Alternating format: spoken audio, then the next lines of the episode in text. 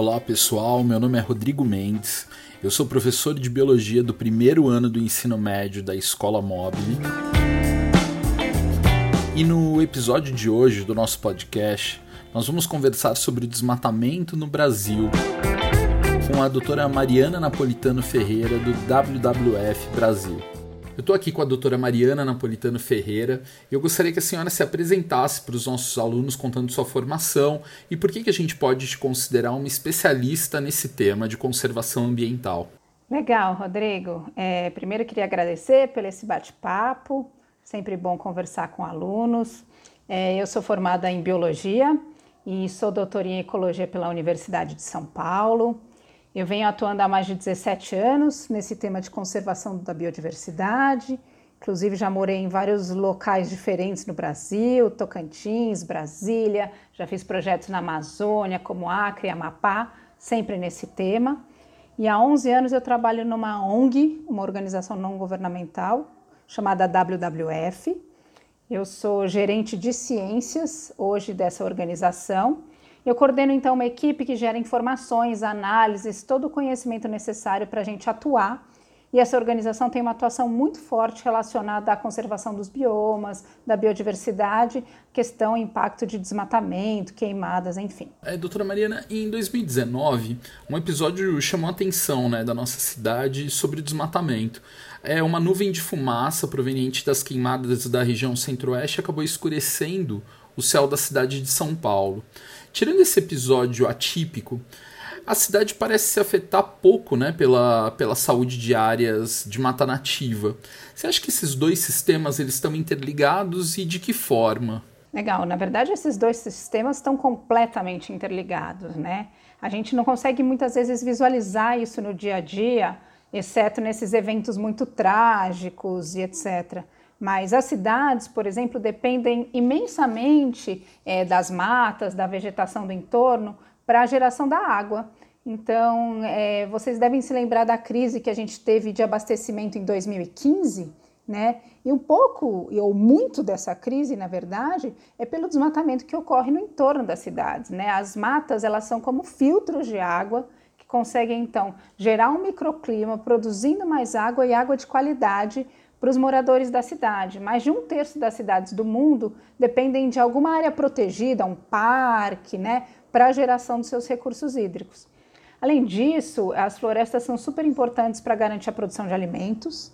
Né? Então, se você não tiver a floresta, por exemplo, na Amazônia, você não tem um clima regular no Sudeste, no Centro-Oeste, que garante a forte produção de alimentos do Brasil. Você não tem os polinizadores. Então, você ter vegetação nativa é essencial para a produção de alimentos e também para a saúde e bem-estar, né? É, pensando agora nesse momento de isolamento, que está todo mundo dentro de casa, quem não queria estar andando num parque com verde, correndo, fazendo uma trilha, andando de bicicleta, visitando uma cachoeira? Então já tem é uma comprovação muito forte do papel da natureza nas doenças mentais, na saúde, na redução da depressão. Hoje em dia, até a Sociedade Brasileira de Pediatria vem recomendando como um tratamento terapêutico para pais, para crianças estarem mais ao ar livre, né? Então, esse é um, um tema bastante importante dessa conexão entre natureza e ambiente urbano.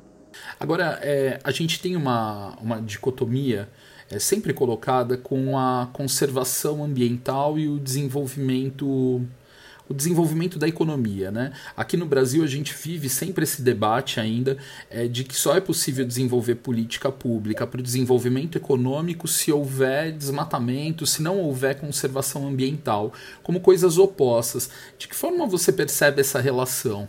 É, na verdade isso é uma grande falácia, né? Essa relação ela não deveria ser antagônica.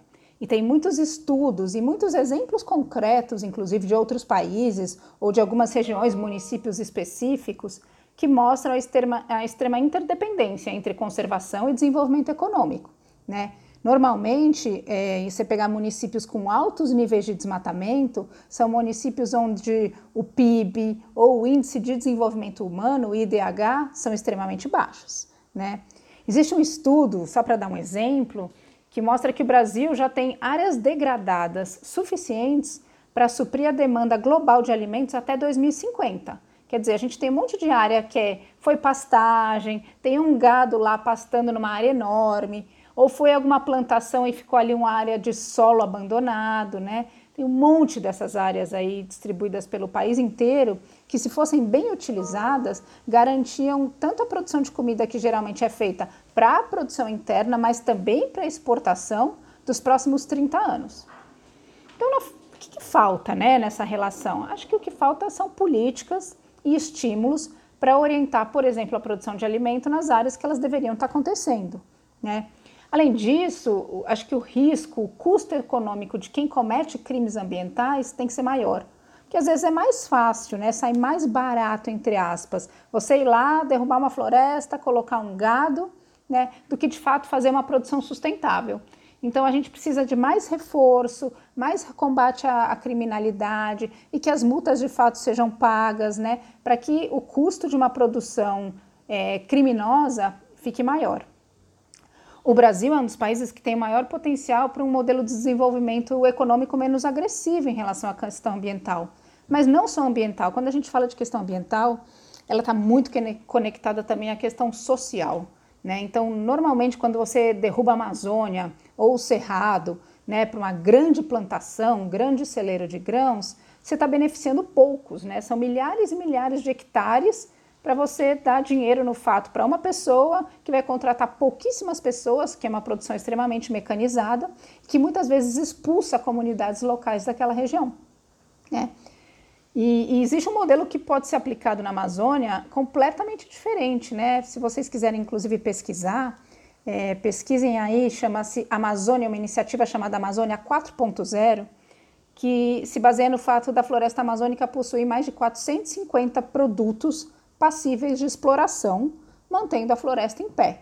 Para cosmético, para remédio, então é uma produção de alta tecnologia, com treinamento de mão de obra local, alto valor agregado e baixo impacto ambiental. A gente está falando aí do açaí, por exemplo, dos óleos de castanha, enfim, uma série de produtos que a floresta dá e que ainda é, são mal explorados.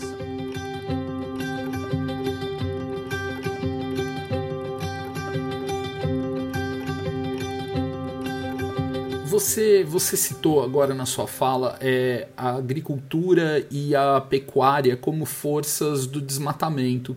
Eu queria saber se essas forças elas atuam da mesma forma nas diferentes regiões do país, se elas é, se existem outras forças que vão movimentando é, o desmatamento, vão provocando o avanço do desmatamento pelo país, né? Uhum não sei, a gente começou pelo, pela Amazônia, vamos acho que começar por ela, talvez em seguida pelo Cerrado. Tá bom, vamos falar um pouquinho de cada bioma então.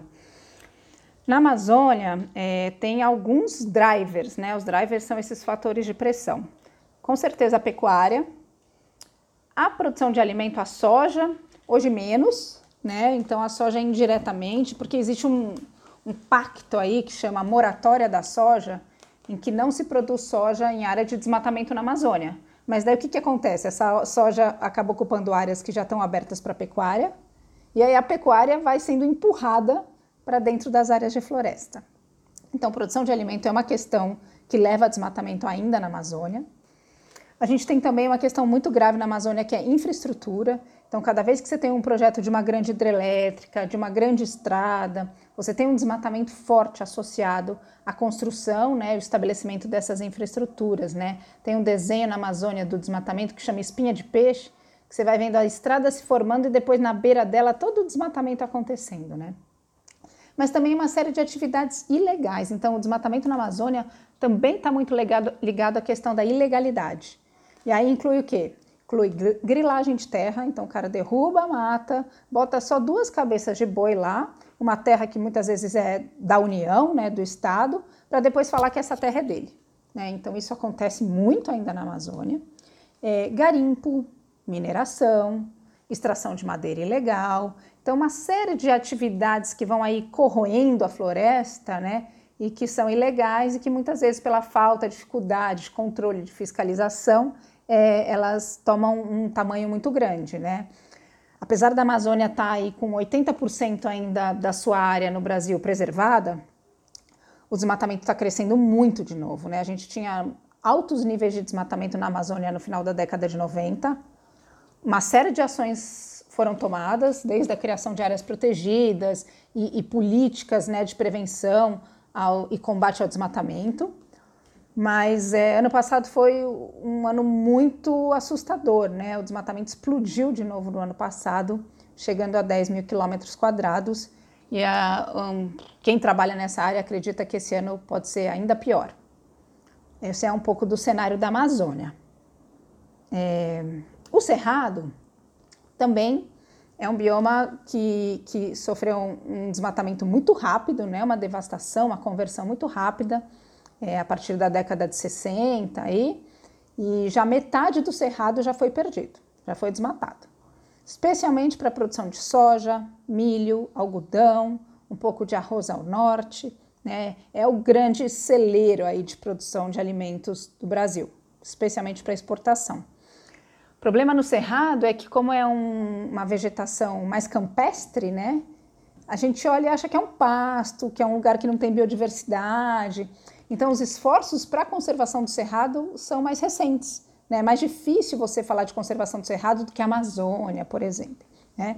Mas o cerrado é um bioma muito importante, com muitas espécies endêmicas, e essa preocupação sobre a preservação do cerrado tem aumentado.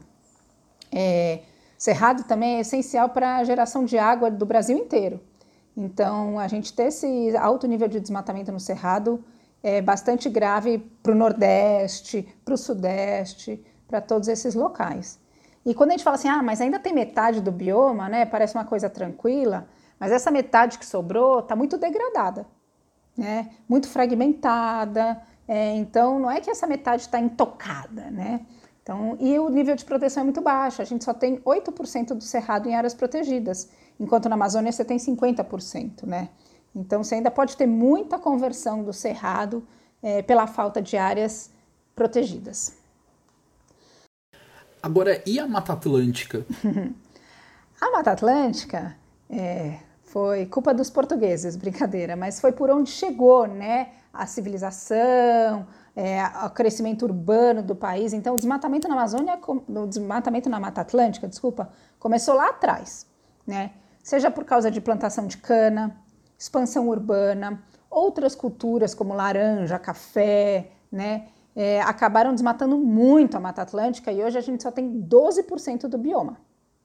É, a boa notícia é que hoje o, cenário que a gente vê na Mata Atlântica é diferente do Cerrado e da Amazônia no geral, né? Na Mata Atlântica a gente vê um retorno das áreas nativas, então tem muitas iniciativas de restauração e em muitos lugares, em vez de estar perdendo Mata Atlântica, a gente está ganhando novas áreas de Mata Atlântica. Então é um cenário muito mais crítico historicamente, mas que hoje em dia tem um, um comportamento diferente. Mariana, no, no, estado de São Paulo, inclusive, qual que é o nível de conservação das áreas florestais? Porque parece que tem muita área conservada né, da Mata Atlântica aqui no litoral de São Paulo. E, e é, é, interessante porque está bem ao lado de um centro urbano. Como, a, como a gente explica esse, uhum. isso que parece ser um paradoxo, né? A maior cidade da América Latina, uhum. de repente está ao lado de florestas muito preservadas. Uhum. É, na verdade, assim, né? São Paulo está perto dessa cadeia da Serra do Mar, que tem um relevo tão íngreme, tão íngreme. Todo mundo que já desceu para o litoral, né? Pegou a imigrantes, consegue ver, né? Os desfiladeiros, a gente vê as cachoeiras, que de certa forma garantiu que essa mata ficasse preservada, né? Então você tem o Parque Estadual da Serra do Mar e uma série de outras áreas protegidas aí que formam como se fosse um cordãozão, um grande corredor de áreas protegidas no litoral de São Paulo com altos níveis de preservação mesmo, inclusive com a, com a ocorrência de espécies importantes, como onça, primatas e etc. Né? Mas é uma exceção, porque quando você olha para o restante do estado, o que sobrou são pequenos fragmentos dentro de parques e outras unidades de conservação. Né? O, o estado de São Paulo, por exemplo, tinha uma parte dele que tinha muito cerrado, e o cerrado do estado de São Paulo praticamente acabou. Né? Então, o Parque Estadual da Serra do Mar, aí essa região da Serra do Mar, de certa forma, deu sorte por estar aí numa região de relevo bastante íngreme, né? Agora, é, tem outros biomas brasileiros que eles são um pouco negligenciados né, nessa discussão sobre conservação. A gente fala e ouve falar pouco deles. Uhum. É, aí eu queria que você comentasse um pouco da Caatinga, do Pantanal, dos Pampas. Então, a caatinga, né? A caatinga também já tem 50% da caatinga desmatada e o restante também tem um nível de fragmentação grande.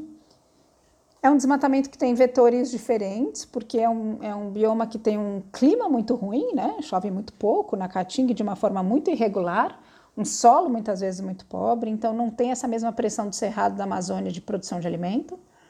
E, e é, é, incrível dizer isso, mas a, principal pressão de desmatamento na, na Caatinga é lenha. Né? São indústrias locais que dependem da queima de lenha para a sua energia e para funcionar. Né? Então é, é um, uma coisa assustadora, né? Que hoje, com toda a tecnologia que a gente tem, enfim, você ainda está buscando lenha para aquecer né, caldeira de indústrias é, e desmatando a caatinga, que apesar de ter essa cara pobre aí de bioma, é o único bioma 100% brasileiro, né? Então é um bioma super importante, tem espécies, um monte de espécies que só ocorrem ali, né? A gente recentemente apoiou a criação de um parque na Caatinga que chama Boqueirão da Onça. Tem onça pintada na Caatinga, né? Então é, é uma vegetação, é um bioma interessante e, e, e muito, muito mal valorizado, pouco valorizado, né? Assim, poucos esforços de conservação, pouco recurso para isso, muito pouca área protegida. Então a Caatinga é um primo pobre aí entre os biomas. O Pantanal tem uma situação um pouco mais favorável, né? Ele só tem 18% desmatado, o principal vetor é pecuária, mas tem muita pecuária no Pantanal que ocorre em cima dos campos naturais, então você não chega a fazer uma conversão da vegetação para ter pecuária, tem uma pecuária antiga lá que se mantém né, com essa dinâmica natural. Mais recentemente, é, ameaças ao, ao, ao Pantanal são geração de energia, porque o mais importante do Pantanal é essa dinâmica de fluxo hídrico, né, das cheias, das vazantes e aí nas cabeceiras do Pantanal colocaram um monte de pequenas centrais hidrelétricas que são como usinas hidrelétricas mais pequenininhas e elas foram quase que criando barreiras ao longo do rio, né? De, dos vários rios que alimentam esse ciclo do Pantanal. E a gente já vê alterações nesse ciclo de cheias e vazantes por causa disso. E em 2019, agora em 2020 também, uma coisa que está muito assustador no Pantanal é o nível de queimada, né? O Pantanal tem queimado muito nesses últimos anos. Diferente do Cerrado, não é uma fauna nem uma flora que é adaptada a queimadas. Então, um bioma que está sofrendo muito com essa questão de queimadas nos últimos dois anos. Os Pampas, também bem desmatado, pouco protegido, né? mais de 50% de desmatamento, poucas áreas protegidas, especialmente produção de soja Arroz já foi muito, agora está mais estável. A produção de soja no Brasil começou pelos pampas, né? E depois, é, de certa forma, ela migrou para o Cerrado e para a Amazônia.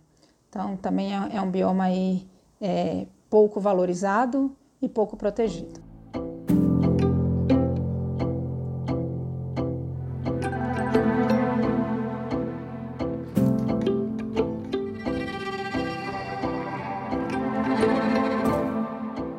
Estudou junto, posso te perguntar isso. É, a gente cresceu na década de 80, né? É, quando a gente ouvia muito falar de risco de extinção do jacaré do papo amarelo, das baleias, como a jubarte. E hoje parece que essas populações, especialmente, elas têm aumentado muito o número de indivíduos né, no Brasil. É, isso mostra uma certa eficiência de vários programas de conservação. Você acha que a gente tem acumulado avanços na conservação ambiental nos últimos anos ou os retrocessos acabam sendo maiores? Olha, a gente tem muitos avanços, sim, né? Você falou da, da jubarte, do jacaré, tem a história do mico-leão dourado, né? Que era um bicho quase extinto na natureza e que se recuperou, um monte de iniciativas, criação de áreas protegidas, criação em em cativeiro para reprodução, e hoje você tem mais de 2 mil micos-leões vivendo livres na natureza. É, eu acho que a gente teve muito avanço, especialmente entre a década de 90 e até os anos de 2010. O Brasil foi o país responsável por, pela maior área de criação no mundo entre 2003 e 2010. Né? A gente criou muito parque, muita área protegida. Né? Eu estava hoje à tarde é, na reunião de um programa que chama ARPA, programa na Amazônia, é, que se propôs a criar muitas unidades de conservação e proteger 60 milhões de hectares de áreas protegidas. né? com gestão, com recursos, com financiadores externos, com métricas, indicadores, mostrando realmente que, que dá para fazer, que o Brasil faz um trabalho de conservação muito bonito, é, especialmente focado em algumas regiões. Recentemente, especialmente depois de 2012 e, e, especialmente nos últimos anos, últimos dois anos, o retrocesso é muito assustador, né? O, o cenário de retrocesso começou com a discussão sobre Código Florestal em 2012, 2013, quando a gente viu né, a mudança na lei do Código Florestal reduzindo a porcentagem de terra que teria que ser mantida nativa nas propriedades. E ele só foi aumentando, com mais hidrelétricas, com leis que reduzem ou descriam áreas protegidas, com leis que propõem a alteração do licenciamento ambiental, com, com desastres ambientais, como a gente viu Brumadinho e Mariana, com leis como a gente está enfrentando agora, uma proposta de lei para ter mineração hidrelétricas dentro de terras indígenas. Então, atualmente, a gente vive um cenário de retrocesso que pode significar, sim, a gente perder ganhos dos últimos 20 anos. É muito grave, né? E o Brasil, com toda essa queimada e desmatamento dos últimos dois anos, não vai cumprir as suas metas e os seus acordos é, que ele fez em fóruns internacionais, né? Então, está prejudicando né, todo esse cenário, a entrada de recursos no país para conservação e também impactando questões comerciais. Então, o mercado europeu, especialmente, vem olhando com o Brasil com muita cautela, porque não é um mercado que quer estar tá associando seus produtos e o seu consumo a fruto de desmatamento. Então, o retrocesso, ultimamente, é bem grave. Tem um debate recente é, sobre as autorizações de licença de caça né, para o combate de javalis, javaporcos. E, e eu queria que, que, a senhora contasse um pouco o que, que você pensa a respeito desse combate a, a, essa espécie invasora. Né? O javali não é uma espécie nativa é, brasileira. É, e aí, nessa liberação de caça, o, quais são os efeitos colaterais dessas licenças? Né? Porque esse também é um problema ambiental é, que tem afetado a nossa biodiversidade. Legal. É, eu não sou contra esse manejo de espécies invasoras, não, tá? É, a gente está falando de javali, javaporco, que é um bicho grande, a gente consegue ver, então a imagem desse bicho sendo abatido dói um pouco mais na alma. Mas você tem, por exemplo, corais invasores. Então, espécies exóticas invasoras são uma ameaça grave à nossa biodiversidade. E já existem portarias do IBAMA, já existem regulamentações que falam que isso é permitido, quais são os parâmetros para isso ser feito, como, por quem, precisa de autorização, enfim. Então, esse era um debate que estava meio que pacificado, entendeu? É, o que aconteceu recentemente, na verdade, é que com a desculpa de que precisamos combater os javali, javaporcos ou qualquer outras espécies, é, esse manejo ele foi utilizado como uma desculpa para alguns projetos de lei que visam liberar a caça no país de uma forma muito mais ampla, né? É, então, por exemplo, os projetos atualmente propõem assim que se uma onça estiver atrapalhando uma fazenda, o fazendeiro pode matar a onça. Mas na verdade, assim, quem chegou primeiro, né? A onça ou a fazenda? Então, a minha preocupação, né, a nossa preocupação nessa discussão de espécie invasora é que ela tem sido usada como uma cortina de fumaça para uma discussão muito mais perigosa, que é liberar a caça no país. E a gente até fez uma pesquisa no ano passado, é, em que mais de 95%, da, popula 95 da população não apoia a liberação de caça no país. Né? Então, não é uma coisa que o Brasil consegue, a população brasileira consegue enxergar como sendo algo benéfico. Né? Geralmente essa caça é para privilégio de poucos, né? Ela tem um impacto seríssimo em algumas espécies, especialmente, e, e é um ato vil, né? Para não dizer outra coisa. É, Mariana, tem, inclusive, se a gente procurar na internet, tem alguns vídeos de caçadores uhum. é, tendo prazer com aquela com aquele tipo de ação, né? Isso é uma é. coisa que, que assusta, que a gente não cresceu com essa ideia, né, de que alguém poderia ter prazer uhum. com esse tipo de, é, chamam de esporte. É, E, e, e, aí em áreas, em áreas de com animais que, que a conservação tem, tem batalhado bastante para aumentar as populações. Você contou a questão da onça pintada. Uhum. É assustador ver alguns vídeos pelo YouTube de pessoas praticando caça é. É, esportiva, Sim. é dita esportiva, uhum. mas com a desculpa de estar tá combatendo, né? Alguém que está é um ser que está tá prejudicando a produção de gado, né? Exato. É, e a gente não pode ser ingênuo é, tem um episódio recente de, de, um. Acho até que a pessoa foi presa de um caçador que, que caçou mais de 10 onças no Acre. 10 onças. 10 onças, para você ter 10 onças na natureza de novo, são quantos anos, entendeu? Mas enfim, é, e a gente não pode ser ingênuo de achar que ah, as pessoas querem liberar a caça porque é cultura, porque é alimentação. Não. Existe uma indústria de armas e tráfico muito pesada por trás disso, pressionando isso. Então, é, tem outras forças aí por trás, econômicas inclusive, né, que precisam ser consideradas e olhadas com cuidado nessa discussão. É uma discussão bem complexa, muito acalorada, né, mas que em geral não tem apoio da população brasileira. E aí eu fico na dúvida como nós que estamos aqui na cidade de São Paulo, é, a gente pode contribuir no combate ao desmatamento e esses outros problemas ambientais que você marca, né? Como a questão da caça. Uhum. É, o que, que uma pessoa que não, não trabalha diretamente com isso, um adolescente, pode fazer é, se ele estiver preocupado e interessado em, em ajudar nessa questão ambiental, né? Ah, eu acho que tem vários níveis aí de engajamento que a gente fala, né? Tem uma curva de engajamento em que você pode fazer um pouquinho e você pode fazer muito. É, primeiro nível é se informar.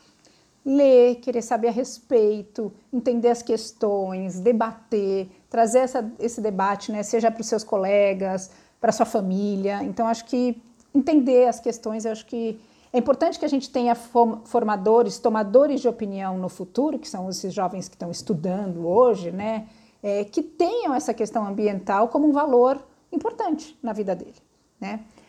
É, a segunda coisa é que o, o, seu papel como consumidor ele é muito forte, né?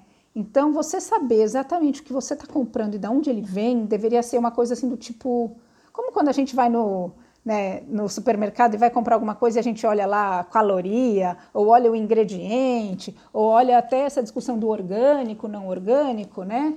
É muito mais do que isso, deveria ser muito mais. Então, procurar selos né, que mostram que aquela produção, que aquele produto foi feito sem agrotóxico, cobrar que tenha selos que mostrem que os produtos são origem sem desmatamento. Então, eu acho que o consumidor ele tem um poder muito forte é, nessa questão. Reduzir o seu consumo de bens que estão associados a plástico, né, e etc., porque isso está ligado à poluição. Então, acho que a gente tem um, um, um poder muito forte como consumidor ainda muito subestimado aqui no Brasil e que quando você vê em mercados europeus isso é muito mais forte, né? Então acho que é uma tendência crescente. A outra coisa é se envolver no debate. Então, por exemplo, se você começa, e hoje em dia com mídia social é muito fácil, né? Você começar a seguir ou pessoas ou instituições que trabalham com isso e que falam uma linguagem que você acredita que você defende. Então, a gente está, o WWF, eu posso falar do trabalho do WWF, mas não é só o WWF, outras ONGs, constantemente produzindo petições, campanhas, é, caminhadas, sempre com esse propósito de você mostrar qual que é o seu posicionamento, qual que é a sua opinião a respeito dessas questões. Então, acho que tem, hoje é fácil a gente se engajar. Eu lembro que quando a gente estava na faculdade, era muito difícil, né? A gente queria saber o que estava acontecendo. Eu lembro que eu ligava para as instituições né, de telefone, aí você tinha que fazer uma visita. Hoje em dia é muito mais fácil. Então, tem grandes organizações que fazem trabalhos belíssimos, né? Aqui em São Paulo você tem a SOS Mata Atlântica, tem o Greenpeace, tem o Instituto Socioambiental que trabalha com populações indígenas. Seguir, acompanhar o trabalho dessas instituições, aderir à campanha, mostrar para as pessoas. Eu acho que esse é um outro trabalho que, que ajuda a gente a ir se engajando, engajando né? E por fim, o outro poder que a gente tem além de consumidor é o poder político do voto, né? Então, quando a gente for votar, e aí não é só no prefeito, no governador ou no presidente que é, é o mais trivial, né?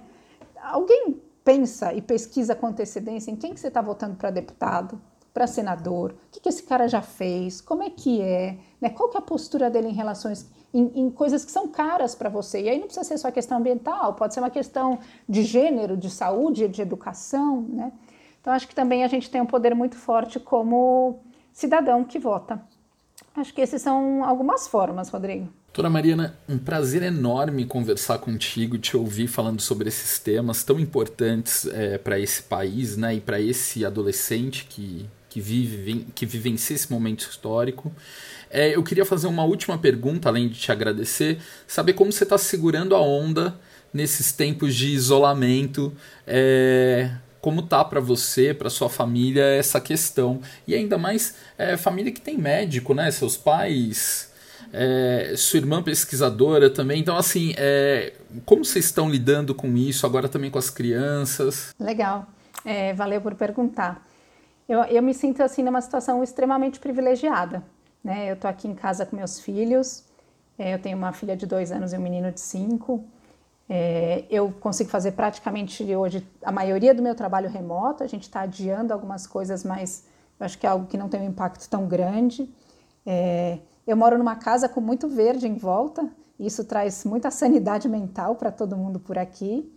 É, a gente tem um esquema de rodízio, de trabalho, de ajuda em casa. Então, eu acho que a gente está segurando bem a onda. Bastante preocupados, né? Porque a situação é triste, né? É, mas vendo também muito, acho que eu estou muito satisfeita de ver como a sociedade brasileira em geral tem se comportado, né? Assim, com muito cuidado. Eu acho que a gente é, fazer o que a maioria da sociedade está fazendo é um cuidado ao próximo, né? Porque muitas vezes não é você que vai entrar numa situação grave, mas é o próximo. Então, tenho ficado às vezes até emocionada em ver algumas atitudes, né? Acho que nesse momento que a gente pode também ver o melhor das pessoas. Então, estou nesse ritmo aí, esperando que isso passe logo, que todo mundo fique bem. Mari, muito obrigado, um prazer enorme e a gente volta a conversar. Até mais. Beleza, Rodrigo, valeu. Tchau, pessoal.